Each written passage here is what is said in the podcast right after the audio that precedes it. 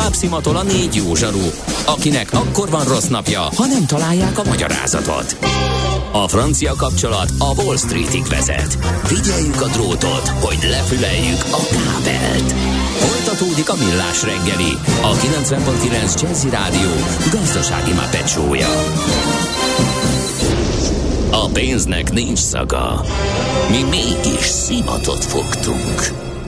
A Millás reggeli fő támogatója a Schiller Autó család ZRT. Skoda Schiller márka kereskedés Újpestről. Schiller Autó család. Autók szeretettel. Jó reggelt mindenkinek! Bizony. 9 óra 12 perc van, ez továbbra is a Millás reggeli. Mihálovics Andrással. És Kántor Endrével, jó reggelt kívánok magam is az egybegyűlteknek. Folytatjuk a műsor folyamot. 0 30 20 10 9 0 9 SMS, WhatsApp és Viber számunk is ez. Hiába írja a hallgató, hogy városon belül egyáltalán nem használnak semmilyen lámpát.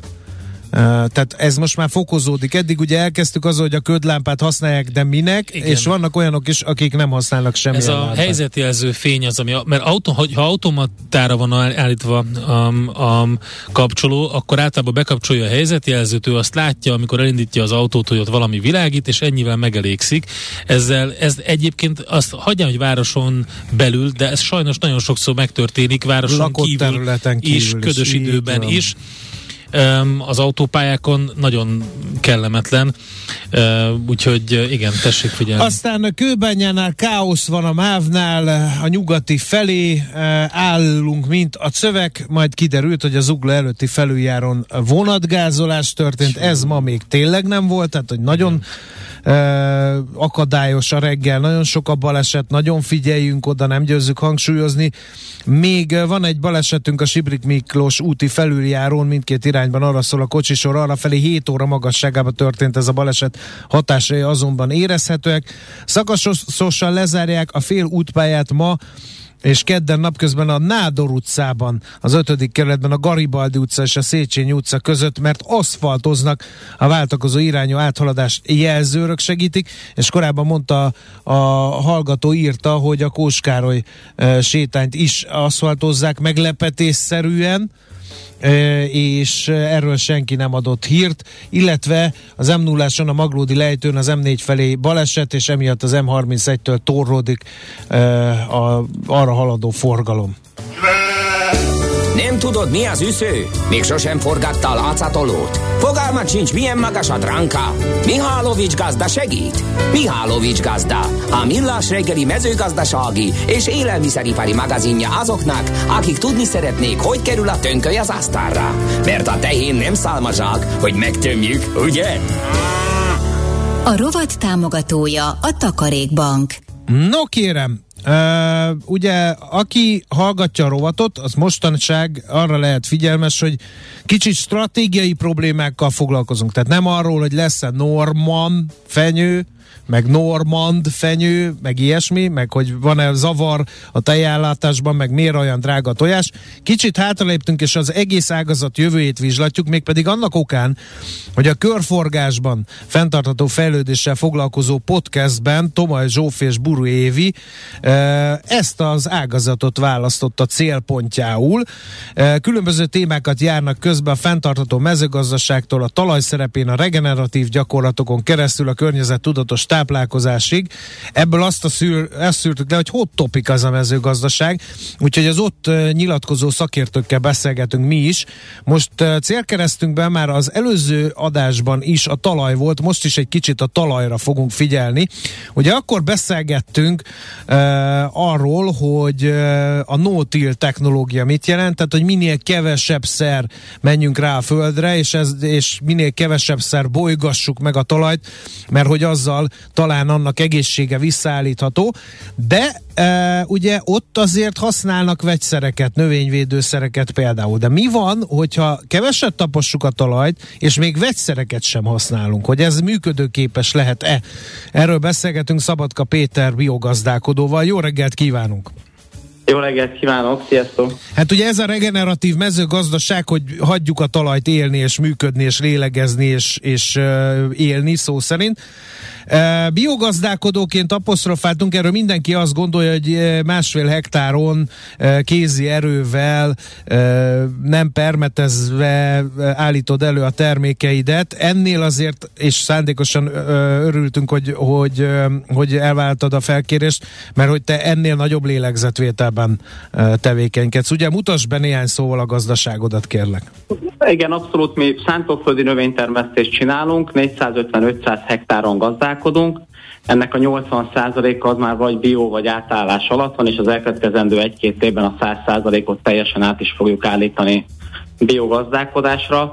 Tehát azt mondanám, hogy ez már nem a háztáji uh, szint, hanem azért ez már inkább egy, egy közepes méretű üzemnek a, a kategóriájába tartozik. Ez a szántóföldi növénytermesztés, tehát búza, kukorica, napraforgó, ilyesmi növényekkel foglalkozunk. Ah, na, akkor innentől a gazdaságot látjuk, de magát a termelési módszert is mutass be, kérlek, mert ugye én itt a bearangozóban mondtam, hogy nem nagyon mentek rá, ha lehet bizonyos táblákra, és még vegyszert sem használtuk.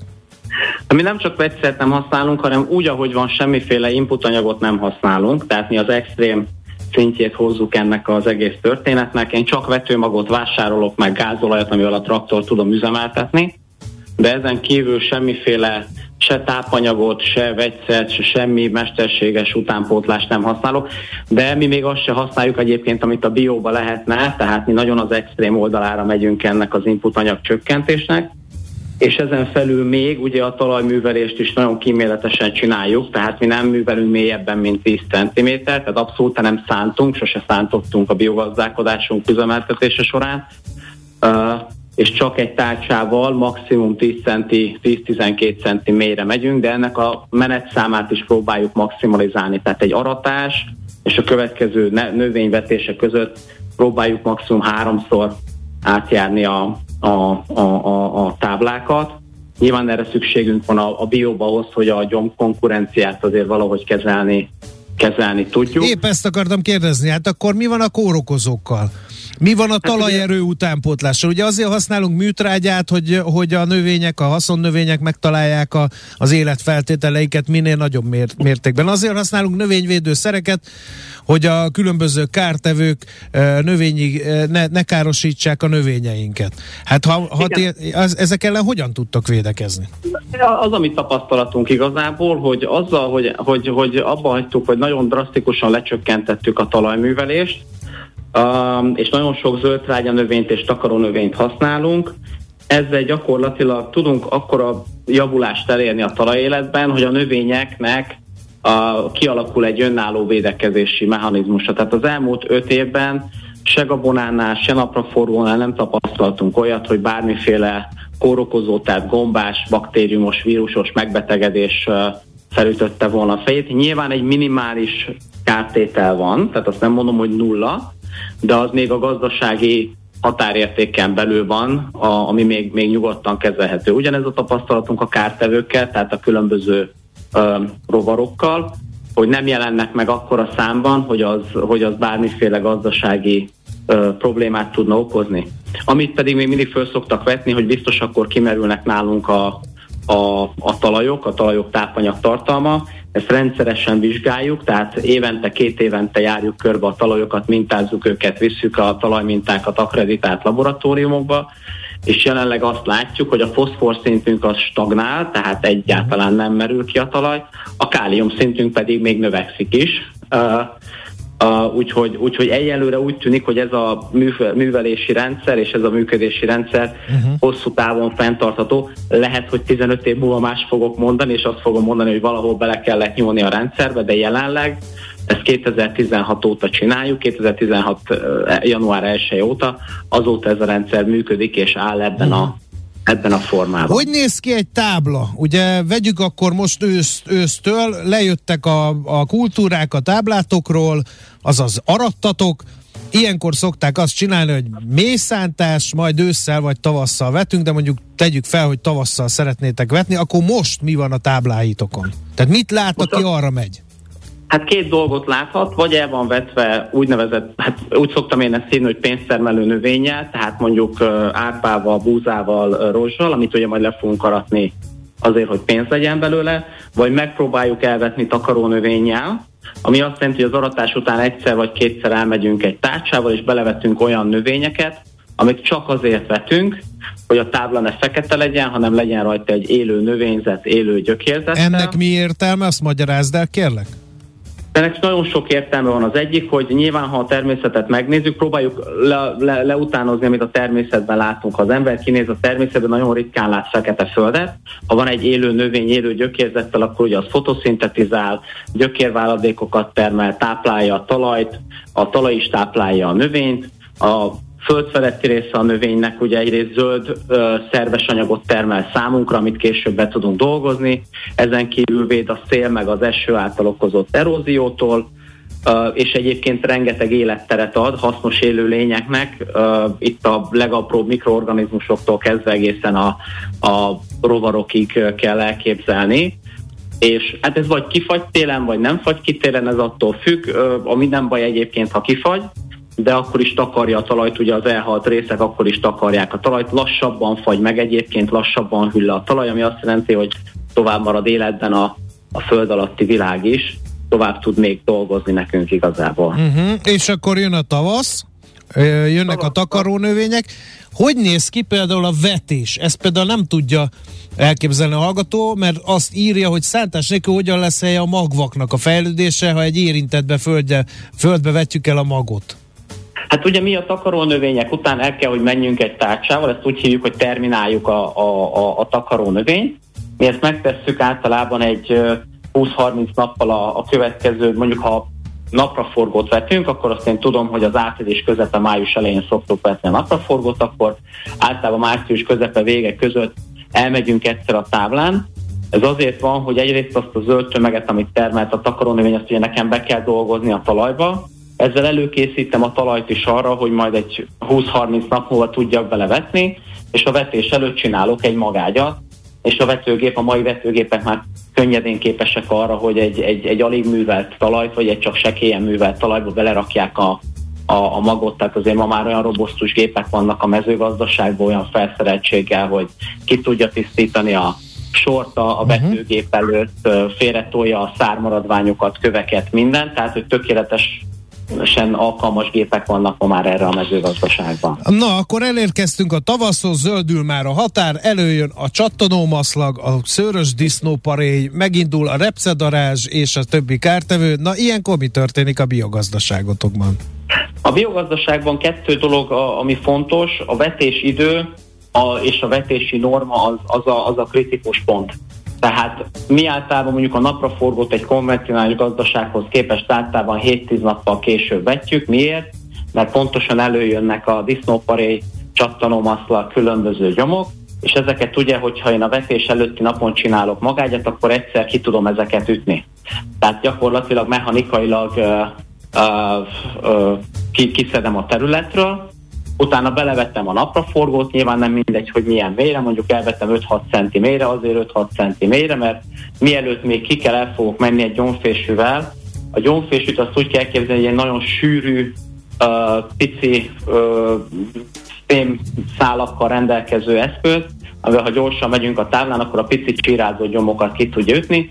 Ezzel megint segítek a napraforgónak életteret adni, és amikor meg kikelt, akkor meg elmegyek kétszer kultivátorral, a kultivátor meg gyakorlatilag egy kapa, ugyanaz, mint amit régen az ősök használtak, vagy még ma is, akinek van kertje, amikor gyomírtásképpen kapál benne, akkor ezt ugyanúgy csináljuk, csak ezt nyilván egy traktor vontatta eszközzel uh-huh. szoktuk uh, szoktuk csinálni. Jó, akkor egyszer, egyszer így oké, okay, felserdül a napraforgó, vagy a uh-huh. kalászos gabona, vagy a stb., de hát verseny van az élővilágban, a gyomokat egyszer ugye sikerült lépéselőnyt biztosítani a kultúrnövényeknek, de a gyomok nem adják olyan könnyen magukat, akinek volt világládája a hatodikon, az is pontosan tudja, hogy a muskátlikat is néha gyomlálni kell.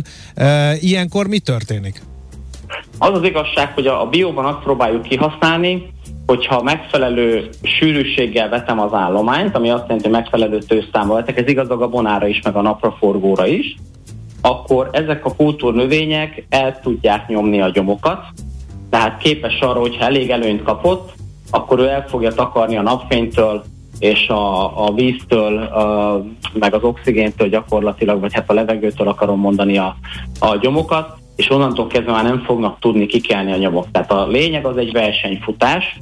Azt csinálom, hogy addig juttatok előnyt a napraforgónak, amik kvázi össze nem zárja a sorait, ami azt jelenti, hogy amikor az úttestről benézek a napraforgóba, ugye ez mint 75 centire van veszve a napraforgó, de amikor már összeborul a lombozata, akkor onnantól kezdve a napraforgó el tudja nyomni a többi nyomot. Ez ugyanúgy igaz a gabonafélékre, mi sűrűbben vetjük a gabonaféléket, mint ami a, a standard ajánlás, egy 20-25%-kal több magot vetünk ki, és tavaszra ez annyira megerősödik, és annyira sűrű, hogy eltakarja már a talajt, és onnantól kezdve a gyomok nem kapnak uh-huh. életteret, és akkor le tudtam így győzni a, a, a gyomok jó részét. Mi a helyzet akkor a kártevőkkel, mert nem csak növényi, hanem állati kártevők is vannak? Igen, az állati kártevőknél azt tapasztaljuk, hogy miután nem használunk szintetikus műtrágyákat, leginkább ugye ezt a nitrogént szokták említeni, ugye azt kevesen tudják, hogy a nitrogénnek azért van egy szövetfellazító szerepe is, amitől a kártevők is, meg a kórokozók is egyébként, tehát a gombabetegségek is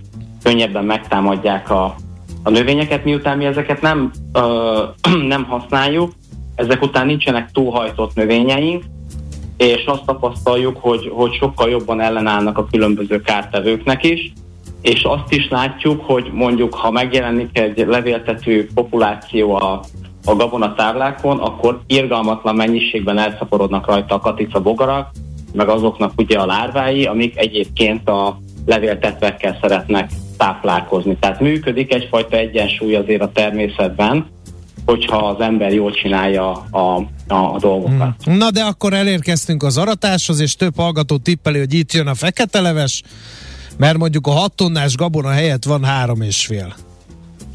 Ez, ezt úgy kell elképzelni, hogy, hogy két dolgot kell erről tudni. Az egyik, hogy a, a, annál kisebb, ezt, hogy ha egy ilyen ollószerűen akarjuk elképzelni, minél tökéletesebb év van egy adott kultúrának, annál jobban szétnyílik az olló a konvencionális és a biogazdálkodás között. Ezt úgy kell érteni, hogy mondjuk a múlt évben tökéletes év volt az árpa számára, akkor lehetett itt a mi környékünkön 8-9 tonnás árpákat csinálni, konvencionálisba, mi bióba csináltunk 6,8-at, ami azért még így is kimagasló szerintem. Abszolút. A, hát az egy normál termésnek felel meg hagyományos művelés esetén. Így van. Az idejében nem volt jó éve az árpának. A mi környékünkön 4 és 5 és 4, 4 tonna és 5,5 tonna között csináltak a konvencionális termelők, nekünk 4,9 tonna lett a bioárpán. Mert ugye nyilván, ha nem ideálisak az időjárási körülmények, akkor az összes inputanyag, amit rászórok, nem tud valójában rendesen hasznosulni. Amikor tökéletes évjárat van, akkor az utolsó szem nitrogén, az utolsó lomtrágya, az utolsó gombaölőszer, mindegyik hozzá tud egy picit rakni. De azért azt tudni kell, ugye, hogy, hogy mikor van ideális év, egy növény számára a mezőgazdaságban az kb. 10-15 évente egyszer van. Tehát akkor így de. hosszú távon nagyjából kiegyensúlyozódik ez Szerintem a történet. igen, de mondjuk az idejében a napraforgóra, ha mondom, a mi környékünkön konvencionális termelők csináltak 1,5 és 2,1 tonna között, mi 1,8 tonnát tudtunk, és ez nem kis területen, tehát ezek ilyen 50-100 hektáros átlagokról ö, beszélünk. Mennyi idő kell az átálláshoz? Gyanítom, ugyanis nem úgy van, hogy ma eldöntöm, hogy még konvencionális mezőgazdászkodom, uh, traktorral, műtrágyával, gyomírtószerrel, intenzív kultúrákkal, majd a jövő, veté, jövő évi vetésnél meg már ezt a módszert követem. Ugye a, a, itt külön kell választani, a bióra való átállás az, az egy három éves időtartamot ír elő, tehát a 24. hónap után vetett növény az, ami bioként eladható, kvázi ennyi időt kell hagyni a, a, a talajnak és a természetnek, míg, míg helyreáll. Addig már be kell tartani a bioelőírásokat, de három évig én még azt nem hívhatom bioterméknek, mikor eladom a terményt. De ez csak a bioátállás. Ha regeneratív mezőgazdaságról beszélünk, tehát arról, hogy elhagyom a szántást, hogyan próbálom ezt, ezt megvalósítani, minél zöldrágya mennyiséget használni, akkor én azt mondanám, hogy mi az első munkaeszközünket az 2009-2010-ben vettük, amivel az ekét ki lehetett váltani, 2016 elejétől kezdtünk átállni bióra, és én mindenkinek azt mondom, hogy most körülbelül az út felénél tartok, tehát hogy ezt, ezzel azért úgy kell számolni, mire az ember azért ezt kitanulja úgy, hogy maga a regeneratív mezőgazdaságot hogy építse föl meg, hogy hogy tudjon jól termelni bióval, azért az nem egy egy-két év, hanem azért az egy 10-15 éves időtáv, mire igazán azt tudom én mondani, hogy minden csinyát, bínyát értjük ennek a, uh-huh. ennek a történetnek. A hallgató is ezt kérdezi, meg nekem is ez jutott eszembe, ha ez ilyen egyszerű, uh, olcsóbb, uh, meg, meg környezetbarátabb, meg fenntartható, akkor uh, egyrészt ti miért nem csináljátok a teljes területen, másrészt más gazdálkodók miért nem uh, mozdulnak ebbe, el ebbe az irányba Magyarországon? A, az első, hogy miért nem csináljuk a teljes területen, azért nem a teljes terület még, mert uh, kétfajta hozzáállás van. Az egyik, aki azt mondja, hogy na, dur bele mindent átállítok B-óra, és aztán mindent úgy csinálok. Mi nem ezt választottuk, mi óvatos, óvatosak voltunk, mi sejtettük, hogy azért ez nem egy könnyű történet, tehát igenis kell ez az idő, hogy kitanuljuk, hogy mit, hogyan érdemes csinálni, és még most is azt mondom, hogy még most is tanuljuk, tehát azért csináljuk lassú lépésekben az átállást is, ez mindenképpen fontos. Hogy miért nem csinálják többen? Szerintem azért, mert nincsenek meg a rendes tudás, tudásanyaga. Tehát ezt, ezt én is kimondottan úgy érzem, hogy, hogy itt egyedül próbálom évről évre járnak hozzánk külső szaktanácsadók, akikkel közösen próbáljuk mindig kiokoskodni, hogy mi lehet a jó megoldás, hogy mi lehet a jó lépés, de azért ennek nincsen egy ilyen konkrét szakirodalma, ahol le lenne írva, hogy mit, mikor, hogyan kell csinálni, tehát az embernek magának kell kitapasztalni. Ráadásul sokkal több energiát igényel, tehát tőlem, mint, mint a vállalkozás tulajdonosától, hogy mondjak egy összehasonlítást, a konvencionális mezőgazdaságot, amikor csináltuk, akkor elég volt nekem tíz naponta megnézni egy táblát ahhoz, hogy tudjam, hogy az rendben van, a biogazdálkodásnál mondjuk ennél a fajtánál, ennél a regeneratív biogazdálkodásnál meg hetente kétszer le kell járnom a táblákat, ahhoz, hogy én mindig ott legyek, és időben ott legyek, és tudjam, mi történik. Ez irgalmatlanul sokkal több munkát rak egyébként a, a, az agronómus nyakába. A harmadik, hogy valójában kinek a gazdasági érdeke az, hogy ez így történjen. Sajnos azt ki kell mondanunk, hogy ez a fajta mezőgazdaság, amit én csinálok, ez a környezeten, a fogyasztón, meg, meg rajtam kívül senki másnak nem gazdasági érdeke. Tehát én nem használok inputanyagot, akkor én nem pörgetem a gazdaságot, én kevesebbet használom a traktorokat a csökkentett talajművelés miatt. Tehát ugye az egész iparág, ami ráépül a mezőgazdaságra, az ugye ezáltal nincsen, nincsen támogatva. Tehát gyakorlatilag nincs mögötte olyan mozgató rugó, ami, ami segítené, hogy ez esetleg jobban elterjedjen. Ezt megütközve hallgatja a városi ember, hiszen mással sincs tele a sajtó, mint az Uniónak a zöldítési programjával. Ha mi, hát mi az, ha nem ez? amiről az mi most beszélünk. Így van, tehát az Unió az azért szépen lassan tolja el az embereket és a gazdálkodókat afelé, hogy, hogy sokkal zöldebben kell gazdálkodni. Most változik meg ugye az uniós támogatási rendszer, ahol kimondottan azokat fogják preferálni, akik többet takarónövényeznek, akik abba hagyják a szántást, akik, ha éppen vegyszeres gazdálkodást folytatnak, akkor egy nagyon szűkített vegyszerlistát használnak, tehát erre külön támogatási pénzeket fognak. Hogy kvázi nevezhetjük ezeket ilyen nagyon pozitív ösztönzőknek, ugye, hogy a gazdák kezdjenek el önmaguk áttérni erre a, a, a technológiára. Tehát az Unió az igenis támogatja ugyanúgy 2030-ra, azt hiszem, hogy szeretnék elérni, hogy uniós átlagban a területek 25% az biominősítésű legyen. Tehát az Unió maga a támogatási programjaival ezt igenis ösztönzi, hogy a gazdálkodók e felé, e felé menjenek el. Jó, uh, akkor ez a magyarázat, hogy sokkal munkaigényesebb még a szántóföldi növénytermesztés, és már ez az utolsó kérdés, hogyha ha ez mind így van, akkor miért kerül többe a biotermék? A biotermék azért került többe, mert, mert többnyire szerintem a, a, az előállítás során azért, meg a feldolgozás során is, azért az, hogy mondjuk milyen átlagokat tudunk csinálni, az én úgy gondolom, hogy most ez kicsit ilyen szerénytelenül hangzik, de mi azért a, a, a jobbak közé tartozunk termés átlagba. Tehát egy átlag biotermeszt azért ennél szerényebb átlagokat ér el, és nyilván nála alakul ki úgy, hogy az ár kompenzálja arra a szintre, mint amit egy konvencionális termelő el tud érni.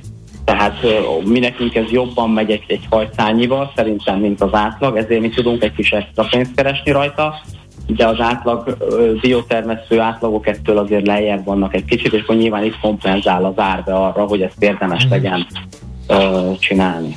No, hát egy hihetetlen érdekes beszélgetésen vagyunk túl, nagyon hálásak vagyunk ezért, a hallgatók is hálásak ezért. Köszönjük szépen, és akkor sok erőt a további uh, biogazdálkodáshoz. Nagyon köszönöm, köszönöm. Minden jót kívánunk, szerbusz! Szab- Szabadka Péter biogazdálkodóval beszélgettünk. Ha bővebben érdekel benneteket a téma, akkor az ezzel foglalkozó epizódot a Körforgásban podcastben lehet meghallgatni. Ott több idő volt erre a beszélgetésre. A Körforgásban podcastet pedig a szokásos streaming felületeken az Apple-nél, a Spotify-nál vagy a Google-nél el lehet érni. Mihálovics gazda most felpattant egy kultivátorra, utána néz a kocaforgónak, de a jövő héten megint segít tapintással meghatározni, hány mikron a gyapjú. Hoci a pipát meg a bőrcsizmát. Most már aztán gazdálkodjunk a rézangyala. A rovat támogatója a Takarékbank. Kősdei és pénzügyi hírek a 90.9 jazz az Equilor befektetési ZRT szakértőjétől. Equilor, az év befektetési szolgáltatója. Török Lajos vezető elemző a vonalban. Szervusz, jó reggelt! Jó reggelt, köszöntöm a hallgatókat. Na, hogy muzsikál a bét? Hát ilyen nagyon nagy történések nincsenek, egy pici mínuszban vagyunk, de hát teljesen megegyezik az európai, illetve a nemzetközi hangulattal 0,3%-os mínuszban 44.349 ponton kereskedik a Bux Index. Forgalom? Forgalom pont ezt akartam, 842 millió forintos, oh, tehát nem Oké, okay. kivárásra játszunk, de mit várunk? Hát ez egy jó kérdés, ugye részben holnap jön az MNB, de én nem gondolom, hogy ez ami igazán nagy kivárásra adnak, az olyan nagyon nagy meglepetés nem várunk, és a héten olyan igazán fontos adatok nem jönnek, lesznek majd BMI adatok, amikre oda lehet figyelni, de nem gondolom, hogy ez a legfontosabb. Nyilván Amerikában most ilyen fél hét van, mond kvázi, tehát azért az se segíti ilyenkor a kereskedést, illetve hát is negatív hangulatot nagyrészt azért a kínai hírek okozzák, ugye itt most úgy tűnik, hogy Peking egy városrészét le kellett zárni Covid miatt, tehát Aha, azért Covid tovább tombol.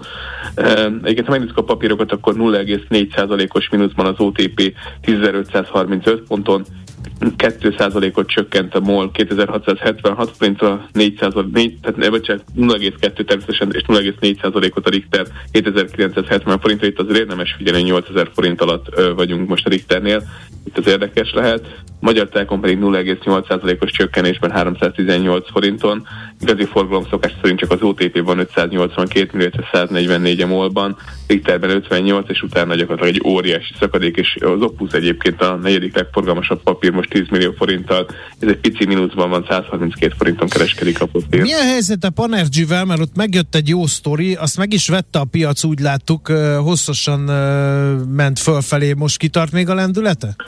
Igen, most egy ilyen másfél százalékos pluszon van körülbelül, és most hiszem, hogy csak egy kicsit magasabb forgalma is van, mint az Opusnak, a Panergynek, úgyhogy 1290 forinton, és valóban ők most jobb, a jó hírem úgy tűnik, hogy tovább tépik a papírt. Oké, okay, meglátjuk, hogyan uh, zár majd a tőzsde. Köszönjük a gyors információkat. Én köszönöm, szervusz. szervusz.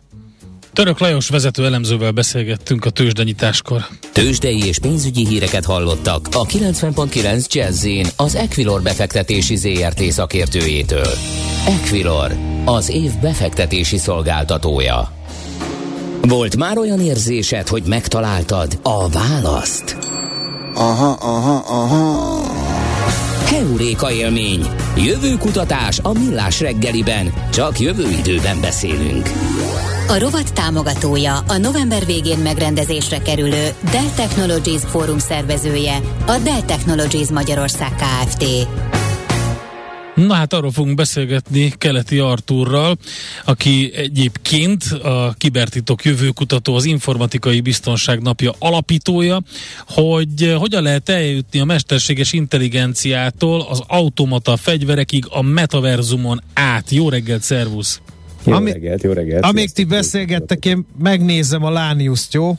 Andrásnak azt a, az új headsetet ajánlom, ami fejlővéssel ö, reagál akkor, hogyha elhunysz a játékban. Ö, elképesztő, hogy idáig is eljutottunk. Na, de akkor jussunk el odáig, hogy, hogy, hogy az automata fegyverekig hogy lehet eljutni a, az AI-tól. Hát igen, azért ugye emlékeztek biztos, amikor beszélgettünk arról, hogy, hogy egy ilyen kellemes kis robotkutya követi a New Yorki rendőrség tagjait, és visz magában kis kötelet, meg, uh-huh. meg ilyesmit. Na hát ettől a kedvességtől azért most már kezdünk elmozdulni, majd eljutunk oda is viszonylag hamar, hogy hogy, hogy a, a csatatéren mit keres a mesterséges intelligencia, de előbb még, a, ha már említettétek a VR headsetet és ezt a, ezt a témát, ugye a Meta most adta ki az új VR headsetjét, ugye azoknak, akik ezt nem tudják, miről van szó, egy ilyen virtuális sisak, amit a virtuális valóság sisak, amit az ember a fejére vesz, és akkor be tud kerülni ebbe az úgynevezett metaverzumba, vagy valamilyen verzumba, azt még nem tudjuk, hogy hogy fogják hívni. Egyébként megjegyzem, hogy, hogy már várható, hogy a következő gyártó, gyártók is megjelennek ezekkel a technológiákkal, szóval egyre inkább hamarosan megérkezik most már a metaverzumot, az almás termékek is várhatóan felszerelődnek majd egy ilyennel. Na, ami az érdekes, hogy amikor az ember felvesz a fejére egy ilyen sisakot, különösen ezt az új eszközt, akkor nem is nagyon tudja, hogy valójában mit visel igazából. E, ezek tulajdonképpen számítógépek, sőt nem csak egy, hanem mindjárt három számítógépet vesz az ember föl ilyenkor a fejére amikben van 256 gigabyte tárolóadat, vagy tárolóhely, 12 gigabyte RAM, és ami a legérdekesebb, hogy a két kontrollerben, ami ugye a, kezünknek a mozgását követi, van három-három kamera, amivel meghatározza, hogy a helyben hol tartózkodunk fizikailag a térben, és a headsetben magában pedig öt kamera néz kifelé, hogy a, a teret körbe, a körülöttünk lévő teret egyrészt meg tudja mutatni nekünk, tehát ugye ez a mixed reality, ez a kevert valóság, illetve, hogy meghatározza ő is a helyét a térben, és most figyeljetek, öt kamera pedig befelé is figyel, az pedig azt nézi, hogy mi éppen mit csinálunk. Az arckifejezésünket, a szemünk mozgását, és sok minden mást is tud követni. Tehát, hogyha fölveszünk a fejünkre egy ilyen eszközt, és a kezünkbe vesszük ezeket a kontrollereket, akkor kapunk 16 darab kamerát magunkra, és három számítógépet valójában, mert ugye a kontrollerekben is ilyen, ilyen eszközök mozognak. Na most Nyilván ebből az is következik, hogy az eszköz akkor tudja követni azt is, hogy éppen hova nézünk, sőt, nem csak ezt tudja követni, hanem az arckifejezéseinket is követi, sőt fel is ismeri, és ezeket betükrözi, ha úgy tetszik, a metaverzumot ebbe az új virtuális valóságba. Most pont Na az most... jutott eszembe, hogy eddig is már minden tudott rólunk a Facebook, sőt gyakorlatilag kimutatták, hogy jobban ismer minket, mint mi magunkat, pontosan tudja, hogy mire van szükségünk, stb. Hogyha ezt még mindezt a sok adatot, amit most elmondtál, még betápláljuk valami felhőbe, akkor utána már gyakorlatilag nem tudunk attól a gondolattól menekülni, hogy előbb-utóbb a mesterséges intelligencia hozza meg helyettünk az összes döntést. Ez egy teljesen logikus következtetés, és hogyha erre, az erre adott reakciót megnézzük, mert ugye ezt nyilván felvetették a biztonsági szakemberek is a metának, akkor a válasz az egy nagyjából 13 oldal hosszú, ilyen policy, egy ilyen szabályzat uh-huh. volt, adatvédelmi szabályzat. Hát ebben már jól vizsgázott a Facebook korábban is, tehát ugye... Hát, így, igen, igen. Jó, na mindegy. Hogy, ahogy mondod. Na ebbe viszont már tényleg minden benne van.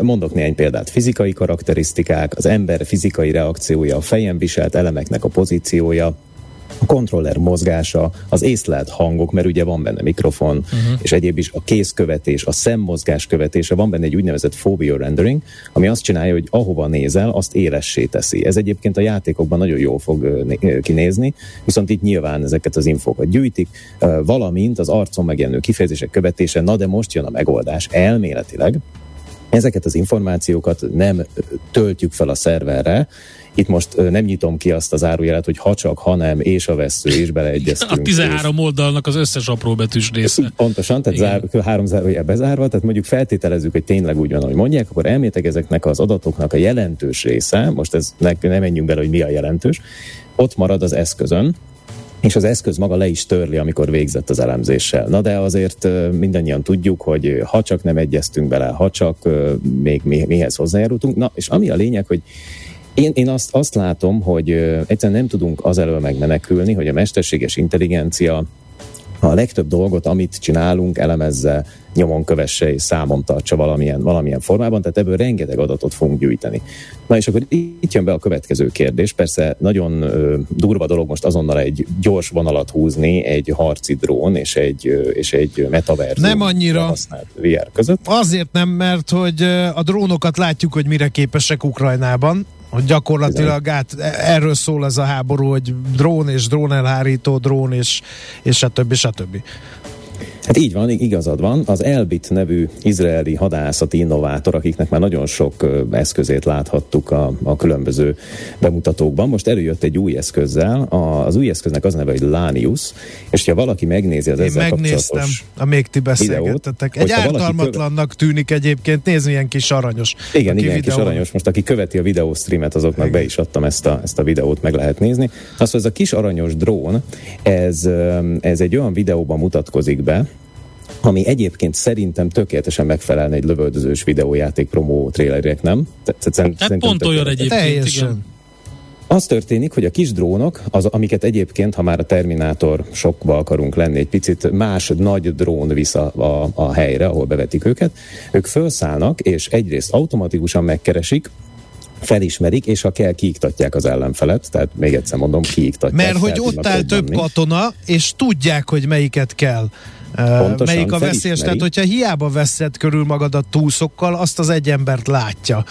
Pontosan felismeri az, hogy ki az ellenfél és ki nem az ellenfél, és likvidálni is tudja őket, illetve ami egy másik érdekes dolog, hogy automatikusan észreveszi azt is, hogy ha például egy ajtó vagy egy ablak az útjában áll, azt egyrészt ki tudja kerülni, másrészt meg tudja azt figyelni, hogy mi történik azzal a tárgyal. Például leszáll egy ajtó elé, mondjuk egy ilyen támadó üzemmódban, és ha kinyílik az ajtó, akkor automatikusan üzembe lép, és mondjuk felrobban. Na most itt az automatikusat aláhúznám, ugyanis a a hadászatban az a mondás, hogy nem szabad olyan fegyvert bevetni, ami automatikusan likvidál bárkit. Tehát a lövést magát nem adhatja le. Úgyhogy itt a képeken folyamatosan látni azt, hogy a, a katonák mindig engedélyt adnak arra, hogy felrobbanjon ez a valami, vagy akcióba lépjen.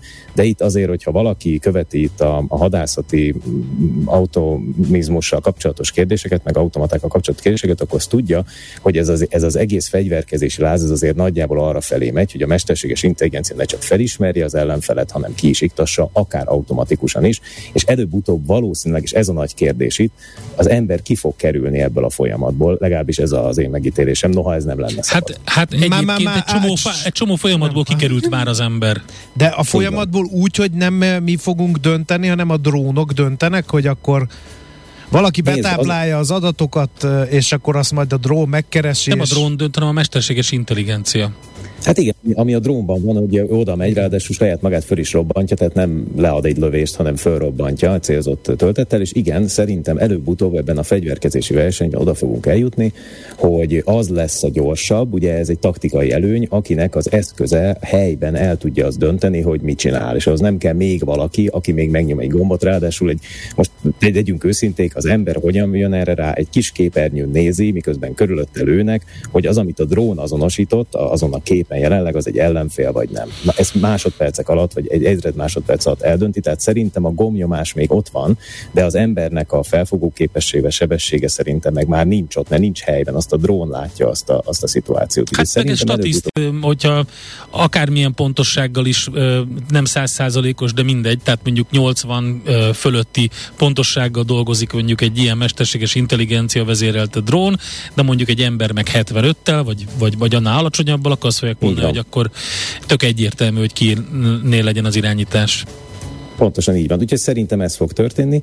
Maga a technológia egyébként tényleg látványos és rendkívül izgalmas, úgyhogy biztos vagyok benne, hogy jó dolgokra is fel lehet majd használni. Természetesen azt állítja a gyártó, hogy, hogy ennek az a legnagyobb előnye ennek a megoldásnak, hogy nyilván csökkenti a, a, a felesleges áldozatok számát, és természetesen minimalizálja a veszteségeket. Úgyhogy azért nyilván ennek van nagyon sok előnye. Egyébként nekem egyre inkább az az érzésem, hogy az a, az a jövő, amit itt vizionáltunk, hogy itt robotok vívják majd a harcot egymás ellen, ez, ez most már fizikailag is látható, megérkezett. Én megnéztem ezt a kis filmet, és eszembe jutott, hogy ennek még van uh, hátulütője, lehet, hogy van ennek hangja, és azért csak észreveszem, ha egy ilyen zümmögve bejön. A másik, mi van, hogyha... A Mi van, remény hal meg utoljára. mi van, András. hogyha állarcot viselek direkt ennek a kivédésére, akkor a, a, a, a, videón, a videón egyrészt majdnem mindenki állarcban van, ez láthatóan nem akadályozza meg a drónt abban, hogy felismerje a, a, Téged az formáról embereket. azt mondja, hogy gyanús vagy. Téged azonnal Ez- kiiktat, és utána nézi akkor meg, hogy mi a bevetés előtt direkt lefogyok, vagy meghízok. Ne, figyelj. Plusz állat. Ha nincs Hát igen, benned akár ez RFID chip, lehet. ami, Igen. ha nincs benned olyan, ami, amivel azonosítani tud, hogy a kötelékbe vagy-e vagy nem, akkor gyanús vagy. Az van bennem, hiszen a Covid oltással együtt beadták. Na tessék. csippet. Na, egyébként, egyébként a kis drón valóban zümmög, ez tény, és Igen. ha már mindenképpen kötekedni akarunk, akkor csak idézőjelben 7 percig tud a levegőben maradni. Hát. Éppen ezért nyilván nem arról van szó, hogy beküldik őt egy ilyen több órás küldetésre, hanem a, a 10x darab drón az szépen bemegy egy ilyen városi környezetbe, amiről egyébként a videó is szól, most egy kicsit még visszaadom, hogyha valaki meg Igen, akarja. a, nagyobb, a nagyobbak bemennek, és utána onnan bocsátják ki a kicsiket. Így van, és akkor a kicsik szépen felszállnak, és lézerrel egyébként nagyon jól be tudják mérni azt, hogy milyen távolságra vannak, ugye arc, képfelismeréssel felismerik a szituációkat, észreveszik a nyitott, zárt ajtókat, be tudnak repülni terekbe, tehát eléggé, eléggé ügyesek ilyen szempontból, úgyhogy én, én nem nagyon hiszem, hogy túl sok esélye van annak a, az ellenfélnek, akit ez a kis izé megközelít. Jó, menjünk vissza még egy mondatra a beszélgetés elejére, mert ugye eljutottunk ide a Lániushoz és ehhez a drónhoz. Azért ha nem háborús szituációt nézünk, hanem csak egy egész egyszerű kereskedelmi jellegű szituációt, akkor is aggályos az, hogy az összes cucc, amit betáplálunk ebbe a e, VR headsetbe, am, amit megtanul rólunk, a döntéseinkről, az érdeklődésünkről, minden, azzal utána migye, hogyan és, és, és miként kufárkodik a, akármelyik nagy e, e, techóriás. Igen, ebben teljesen igazatok van, és hogyha még egy nagyon rövid mondatot behozhatok erre, a Ausztráliában most óriási bajok vannak, hogyha valaki követi az ott lévő biztonsági eseményeket, akkor láthatja, hogy Ausztrália fél lakosságát gyakorlatilag feltörték, tehát a ö, egészségügyi szolgáltatók és ö, egyéb rendszerek feltörésével, úgyhogy ők most komoly problémával küzdenek, és miután náluk van kiberbiztonsági miniszter, zárójelbe zárva, ezért foglalkoznak ezzel aktívan, egy nagyon komoly segélycsomagot kitalálta a kormányzat, és most figyeljetek, itt, itt, jön, a, itt jön a kapcsolódás. Egyrésztről azt mondta Ausztrália, hogy lehet, hogy illegálissá fogja tenni azt, hogy az emberek vagy a cégek fizessenek a zsarolóknak, hogyha megzsarolják őket. Tehát, hogy azzal is bűnt követel az ember, vagy törvénysél, hogyha kifizeti a pénzt a zsarolóknak, és ez azért érdekes, mert így próbálják meg azt visszaszorítani, hogy ez a bűnözési forma nagyon, nagyon egy még erősebb legyen, mert már Igen. most is dollármilliárdokat költenek rá. Na és a lényeg az, hogy azt mondta az ausztrál kormány, hogy szerinte egy nemzetnek a sebezhetőségét, vagy egy cégnek, vagy egy, vagy egy állami adatokat kezelő cégnek a sebezhetőségét, az nagyon komolyan befolyásolja, hogy mennyi ideig tartanak, meg őriznek meg adatokat, persze az is, hogy mennyit gyűjtenek. Uh-huh. Tehát lehet, hogy ezt is csökkenteni fogják, tehát lehet, hogy az államoknak, vagy akár a GDPR következő verziójának egy jó kiindulása az, amit most az előbb felvetettél, hogy gyűjtsünk sokkal kevesebb adatot, és tároljunk sokkal kevesebb adatot. Hú, Artur, megint izgalmas volt, köszönjük szépen az infókat. Köszönöm én is. Sziasztok! Szia, szia! Keleti Artúrral beszélgettünk, kibertitok jövőkutatóval, az Informatikai Biztonság Napja alapítójával. Heuréka élmény, a millás reggeli jövőben játszódó magazinja. Mindent megtudtok majd. A rovat támogatója, a november végén megrendezésre kerülő Dell Technologies Fórum szervezője, a Dell Technologies Magyarország Kft. Nincs időnk, sőt, ami volt, azt is eljátszottuk már előre, úgy, mint a föld lakossága, elhasználjuk az energiát előre, mi az időt használtuk el előre, ezért csak annyit tudunk mondani, köszönjük a figyelmet. Holnap jövünk ismételten 6.30-tól. Gede úr és Mihálovics úr cerebrálják a holnapi műsort, addig türelmet kérünk, illetve kitartást a mai ködös, szuttyos, szomorkás hétfői naphoz. GDP. Ne feledjétek. Sziasztok. Már a véget ért ugyan a műszak, a szolgálat azonban mindig tart, mert minden lében négy kanál. Holnap reggel újra megtöltjük a kávés bögréket, beleharapunk a fánkba és kinyitjuk az aktákat. Addig is, keressetek minket az arcaktákban, a közösségi oldalunkon. A mai adás podcastjét pedig holnapunkon. Millás reggeli, a 90.9 Jazzy Rádió gazdasági Muppet show-ja. Ha csak egy műsorra van időd idén, tégy róla, hogy ez legyen az. Csak egy dolog lenne még. A Millás reggeli fő támogatója a Schiller Autó család ZRT. Skoda Schiller márka kereskedés Újpestről. Schiller Autó család. Autók szeretettel.